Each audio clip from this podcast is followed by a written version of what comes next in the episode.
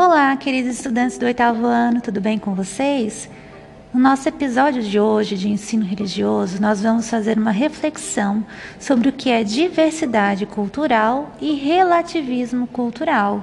Materiais para as nossas aulas, contendo as orientações e as atividades, estão disponíveis na sala do Classroom.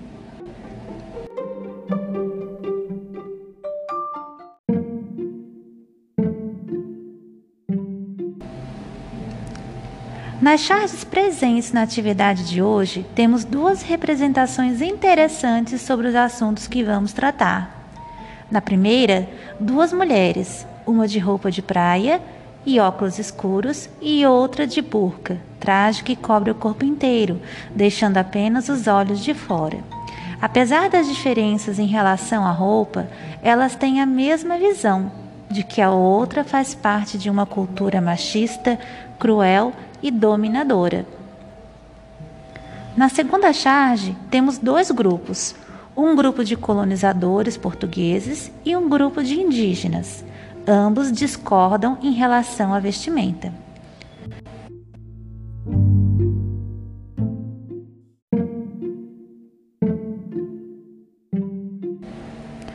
A maneira com que um grupo observa e julga outro grupo diferente de forma negativa tem um nome.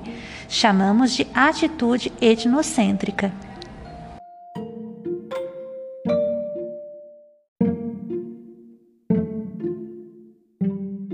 A atitude etnocêntrica ou etnocentrismo é a visão de mundo característica de quem considera o seu grupo étnico, nação ou nacionalidade socialmente mais importante do que os demais.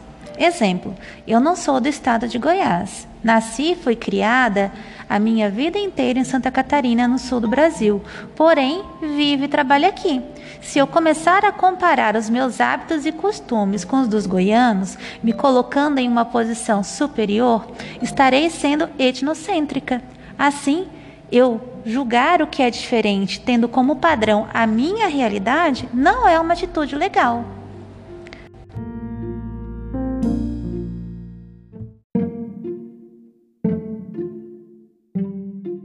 As visões etnocêntricas acabam provocando juízos de valor, ideias e até mesmo atitudes que podem ser preconceituosas.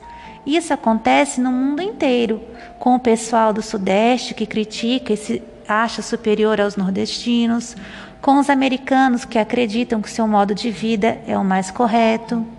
Enfim, acontece quando a gente não é capaz de perceber que existe diversidade. E se há diversidade, precisamos respeitar as diferenças. No exemplo da charge, para o índio, não é errado usar penas para cobrir o corpo. Para o europeu, não é errado usar roupas. Quem está certo? Quem está errado?